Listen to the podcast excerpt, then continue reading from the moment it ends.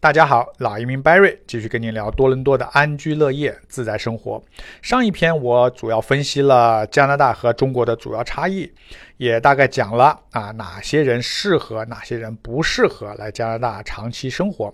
那么这一期呢，我重点展开一下，来谈一谈不适合来加拿大的是哪十种人。因为啊，移民它不是个小事儿啊，是涉及全家未来方向，并且消耗巨大时间和金钱的规划。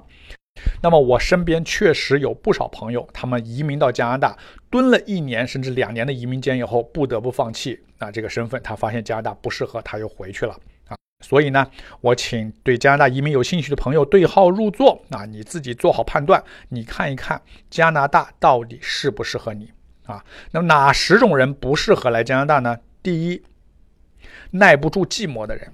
啊，刚从国内大城市来到加拿大，很多人一下子会很不习惯。加拿大是典型的好山好水好寂寞，和国内的生活好快乐相比，这里寂寞很多。移民也有个七年之痒，只有耐得住寂寞，认真生活啊，才会逐渐喜欢并深深爱上加拿大。啊，大部分选择回流的都是来了不到七年的新移民。第二，胸怀大志的人。同样是北美，加拿大人和美国人相差很大。加拿大人没什么大志，有大志的都去美国改变世界了。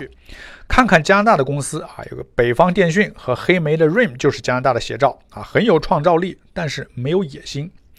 而国内呢，经济发展迅速，创造很多新兴行业，给很多人一夜暴富的机会。即使是在公司打工，年年加薪，两三年升职，年底跳槽也是常事。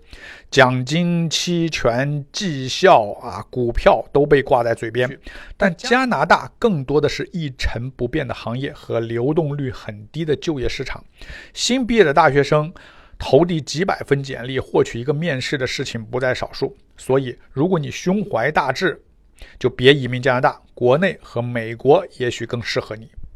第三，喜欢风花雪月、party 社交的人，没有来加拿大之前，很多人以为加拿大一定是个天天风花雪月、喝大酒的堕落的资本主义国家。来到加拿大以后，发现啊，现实很骨感，连多伦多这个最大的城市都没有什么娱乐活动，去酒吧、pub 喝酒都是一支支、一扎扎，啊，完全没有国内酒吧的那种不醉无归的气势。更没有夜店 K 歌这种风月场所，为数不多的卡拉 OK 还是国内九十年代的水平。所以啊，如果你把社交作为主要业余活动的人啊，在加拿大会无处可去。第四，不喜欢被家庭生活束缚的人。加拿大是个非常传统的国家，家庭是社会最重要的元素。有个说法，再大的风雪也不能成为迟到的理由。但是。只要家庭有事儿啊，一切都好说。加拿大很多的省份，包括安大略省，专门为家庭设立了一个啊法定假日，让大家忘记工作啊，享受天伦之乐。喜欢天天在外面应酬吃饭啊，不适合移民。在加拿大，天天回家吃饭的父亲不是个窝囊的男人。第五，不喜欢冬天的人。加拿大冬天确实有点漫长，一般在十一月份开始。下雪，直到第二年四月才开始融雪。加拿大的冬天很美啊，每当大雪严寒的天气啊，加拿大呢都像人间仙境一样。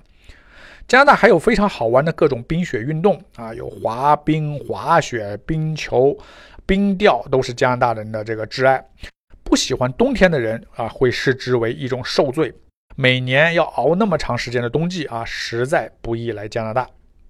第六。过于灵活变通的人，加拿大法规很严，办事都是非常古板，完全不会变通。以开车为例，道路优先权最重要，遇到停牌随先停就随先走啊，不管对方是警车还是官员车，直行的就猛冲啊，绝对不会考虑右拐弯的车。但是如果在路口看到慢走的行人啊，则一点脾气没有啊，只能慢慢等。所以，对于灵活变通的人啊，以规矩是死的，人是活的为座右铭，喜欢托关系找路子的人啊，不适合来加拿大。第七，动手能力差的人，加拿大人工很贵啊，所以一般家庭都请不起保姆工人啊，所有事情都必须自己学会。我们的孩子都是自己带的，没有老人帮忙，也没有保姆、阿姨、月嫂、这个育儿嫂啊。这里的饭都是自己煮，卫生自己打扫，园艺自己处理，小孩子也是自己亲力亲为，所以家庭凝聚力非常强。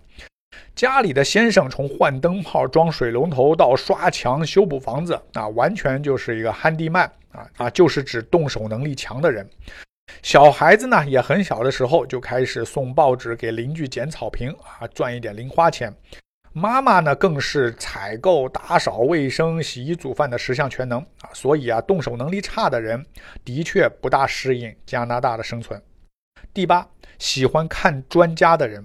最近十年来，加拿大的新移民很多人在国内已经有一定的经济基础，生病随时有专家诊治。但加拿大医疗是一个人人平等的体制，无论你有钱、穷人、官老爷还是老百姓，一律等啊排队等，等不起的只有选择自费出国治疗。多伦多最著名的一个医院叫病童医院，二零一四年的一份报告显示，穷人家小孩等待手术的时间不会比富二代长。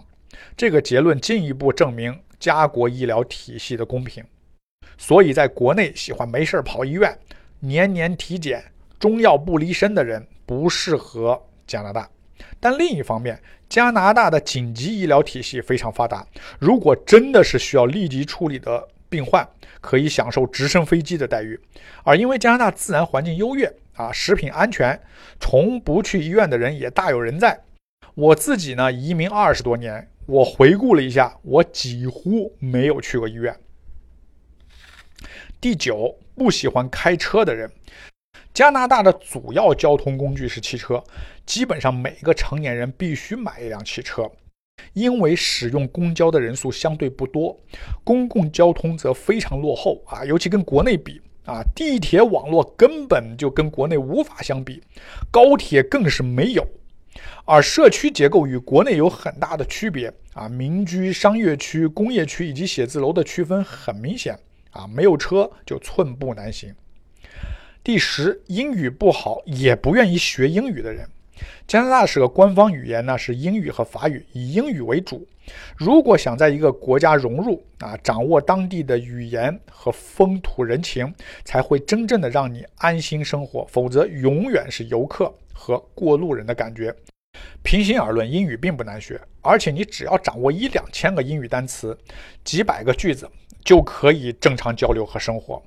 我们在国内呢都学过十几年的英文，但很多新移民啊，他就是过不了张嘴啊这个坎儿啊。加拿大有很多政府办的语言学校，去社区教堂做义工也是提高提高英语的一个好办法。只要你想学，在一个英语环境里迅速提高不成问题。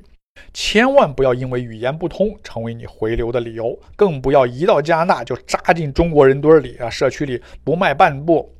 要知道，只有第一代移民彻底融入，第二代才能踩在父母的肩膀上，更好的在异国他乡生活下去。父母永远是子女的第一个老师和偶像。好，以上就是我自己和看过身边的新老移民后为大家总结的十种不适合移民的类型，请大家各自对号入座，也欢迎各位与我交流。好，我今天呢就讲到这里，感谢您的收听，我们下一期再见。